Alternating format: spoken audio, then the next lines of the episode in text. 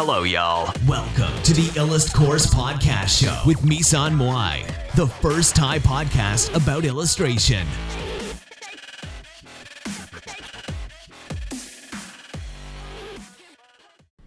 ทำไมนะคะทำไมการเรียนรู้เรื่องระบบถึงสำคัญสำหรับนักวาดนะคะ ซึ่งจริง ๆ ข้อเนี้ยมันเป็นเรื่องสำคัญมาก ๆ เลย แต่หลาย ๆ คนเนี่ยไม่ค่อยรู้หรือว่าไม่ค่อยมีใครพูดถึงเรื่องนี้เท่าไหร่นะคะ หลังจากที่เราค้นพบสูตรการทำของคอนเทนต์ของตัวเองได้ไม่นานนี้นะคะ ก็คือโพสต์ทีไรนะคะขึ้นหมื่นวิวอัพนะคะใน TikTok นะคะอันนี้สำคัญมากก็มันจะได้ไม่ต้องใช้ค่าโฆษณาแพงนะคะ ตอนนี้ใช้พลังเงินช่วยได้แล้วนะคะสำหรับใครที่เข้ามาช้าแล้วต้องการจะสร้างแอคเคาท์ให้เร็วที่สุด ก็ใช้เงินช่วยได้แล้ว แต่ว่า content ก็ต้องดีด้วยเหมือนเดิมนั่นแหละนะคะไม่งั้นก็เอาเงินไปละละลายน้ำอยู่ดีนะคะ ที่ผ่านมาเนี่ยเราสร้าง 74,600 นะคะ Follow โดยไม่ใช้ ad อัดเลยนะคะ อัปเดตคลิปไปเกือบ 3,000 คลิปแล้วมั้งนะคะ ถึงเวลา leverage หรือว่าใช้คานงัดกับสิ่งที่ทำทำมาทั้งหมดแล้วนะคะ TikTok ad เนี่ย มัน work นะคะ แล้วก็ราคาถูกนะ แต่ก็คงเป็นอย่างนี้อีกไม่นานนะคะ หลังจากที่คนเข้ามาเยอะๆเนี่ย ราคาอาจจะต้องขึ้นแน่นอนนะคะ ลองไปแล้วเมื่อวานนี้ใช้ได้เลยค่ะ Engage ดีกว่า Facebook นิดนึงนะ ไม่ไม่นิดนึงอะ่ะเยอะเลยนะ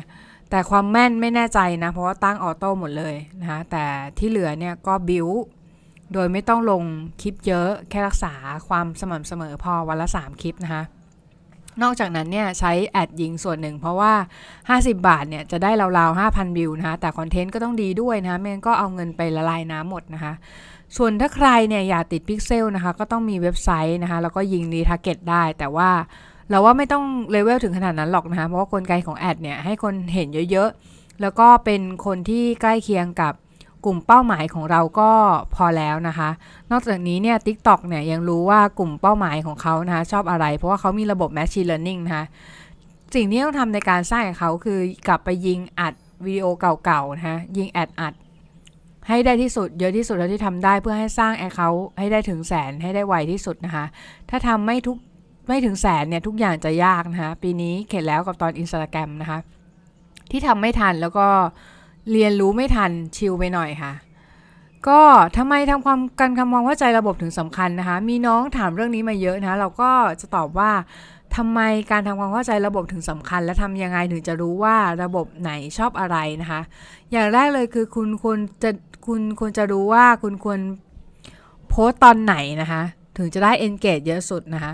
โพสต์ถี่ขนาดไหนนะคะฟอร์แมตไหนที่คนชอบที่สุด นั่นก็คือโพสเป็นรูปเป็นวิดีโอหรือเป็นข้อความนะคะ สิ่งสำคัญที่สุดที่ที่สุดในทุกๆแพลตฟอร์มนั่นก็คือความสม่ำเสมอนะคะกับความถี่ที่ถูกต้องนะคะถ้าคุณบอกว่าคุณจะโพสทุกวัน คุณก็ต้องโพสทุกวันนะคะถ้าคุณทำไม่ได้ คุณก็ต้องเซตวัน อาจจะเป็นวันเว้นวัน หรืออาจจะเป็นวันอังคาร วันพฤหัสอะไรพวกนี้นะคะแล้วทำให้ได้ตามตารางนั้น ถามว่าสิ่งเหล่านี้คุณจะรู้ได้ยังไงว่าคนอัปเดตตอนไหนอย่างแรกนะคะ คุณควรดูการวิเคราะห์ หรือระบบหลังบ้านเป็นค่ะนั่นก็คือพวกค่าต่างๆ ถ้าคุณเห็นว่ากลุ่มลูกค้าของคุณ หรือว่ากลุ่มผู้ชมของคุณออนไลน์ที่เวลา 13 นาฬิกามากที่สุดนะคะคุณก็โพสต์ตอนนั้นนั่นแหละนะคะแล้วก็เว้นไปอีกสัก 12 ชั่วโมงอะไรแบบนี้สมมติว่าระบบของที่นั่นนะคะโพสต์ไม่ได้อะไรแบบนี้นะคะโพสต์ถี่ไม่ได้อะไรเงี้ยนะคะก็คือเรื่องพวกนี้ถ้าคุณไม่รู้ก็เท่ากับว่าเอาแรงเนี่ยไปใช้อย่างเปล่าประโยชน์นะคะถ้าคุณโพสต์สองรูปติดกันเนี่ยแล้วมันเป็นรูปที่ถึกๆทั้งสองรูปเนี่ยคุณใช้เวลาเพ้นไป 20 ชั่วโมงอะไรเงี้ยเท่ากับว่าคุณเสียเวลา นั้นไปเลยนะคะ โดยที่ไม่ได้ engagement เลยนะคะ เรามาดูบทเรียนของราคาแพงของเรากับ Instagram กันนะคะ จริงๆ แล้วเนี่ยเราเล่น Instagram ตอนช่วงที่เป็นยุคทองพอดีก็คือช่วงปี 2010-2011 ยุคนั้นเนี่ยคนเล่นเยอะมาก เออไม่ค่อยเยอะเท่าไหร่นะ แต่ว่าคือ engage เยอะนะคะ engage เยอะ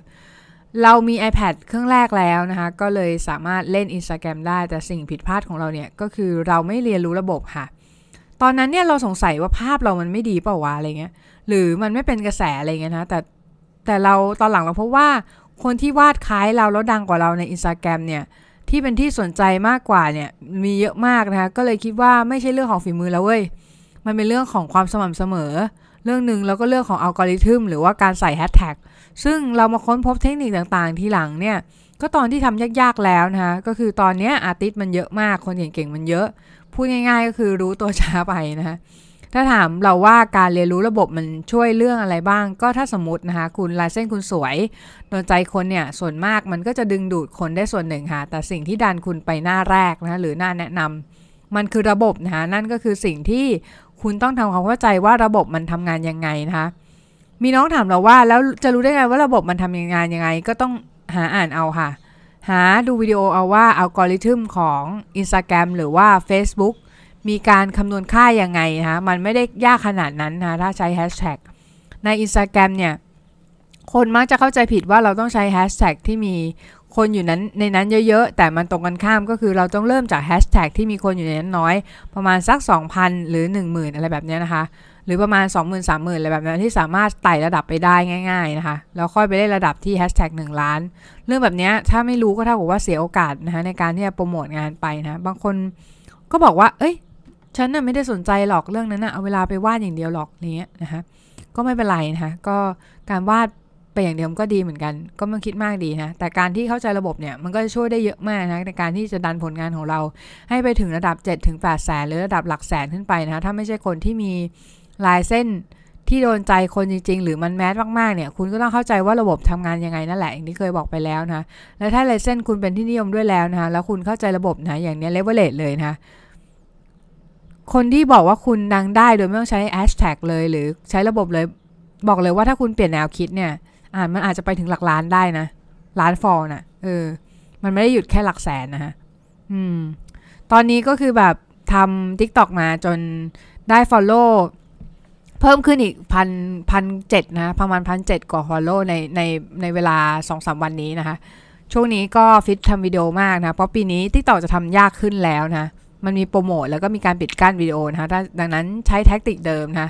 โพสสิบคลิปต่อวันอะไรพวกเนี้ยโพสทำไม่ได้แล้วนะก็คือต้องคิดว่าจะทำคอนเทนต์อะไรอย่างหนักทำเทคนิคเหมือนเดิมก็ไม่ได้แล้วนะคะก็ต้องจะรีบทำให้ผู้ติดตามขึ้นให้เร็วที่สุดด้วยนะนอกเหนือไปจากงานที่ทำอยู่นะคะขยันวันนี้ได้เก็บเกี่ยวแน่นอนอันนี้จริงใจเลยนะบอกเลยว่าสร้าง Follow มาเพื่อหารายได้นะแต่ว่าจะไปถึงเป้าหมายนั้นนะ่ะเราก็ต้องมีความสุขด้วยนะระหว่างนั้นนะคะแล้วก็สร้างคอนเทนต์ไปด้วยอะไรเงี้ย สิ้นเดือนนี้ก็พยายามจะทำแปดหมื่นฟอลกะจะลองทำยอดวิวให้เสถียรถึงห้าหมื่นห้าพันวิวต่อคลิปให้ได้นะคะส่วนคนที่มานะรีบมานะรีบมา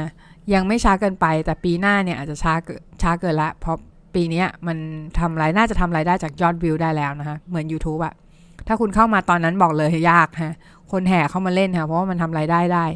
ก็เราตั้งไว้ว่าครึ่งปีนี้เนี่ย เราจะต้องแสน follow หรือแสนห้าหมื่น follow ให้ได้นะ เพื่อเป้าหมายในการขาย digital product หรือสินค้าอื่นๆ ที่จะตามมาในอนาคตรวมไปถึง original ของเรานะ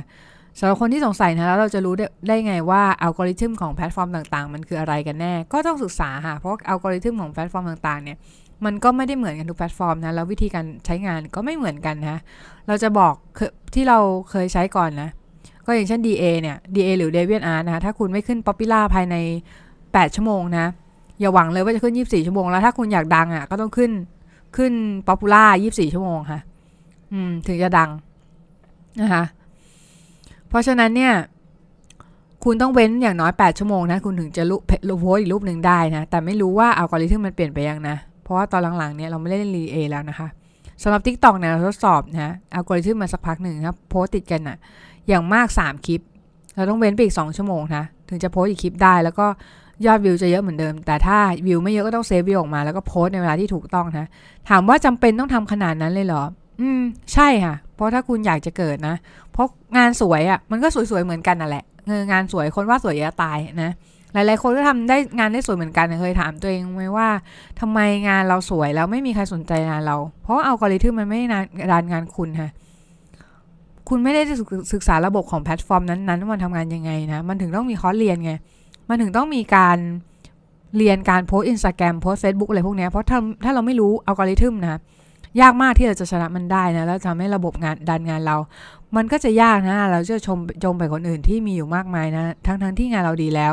คนก็ไปสับสนว่างานไม่ดีก็เลยไม่ up skill นะ ซึ่งมันก็ไม่ผิดแหละ แต่ทำให้คุณสับสนได้นะ ถามถามตัวเองก่อนอยากดัง อยากอะไรนะอยากเก่งอยากอลังการอะไรอย่างเงี้ยหรออยากมีคนสนใจเยอะอะไรอย่างเงี้ยหรออยากขายสินค้าได้อยากทำอะไรนะ ลองคิดเป้าหมายของคุณดูแล้วทำไปตามนั้นนะอย่าลืมว่าเบื้องหลังของอัลกอริทึมทั้งหลายเนี่ยมันก็คือการที่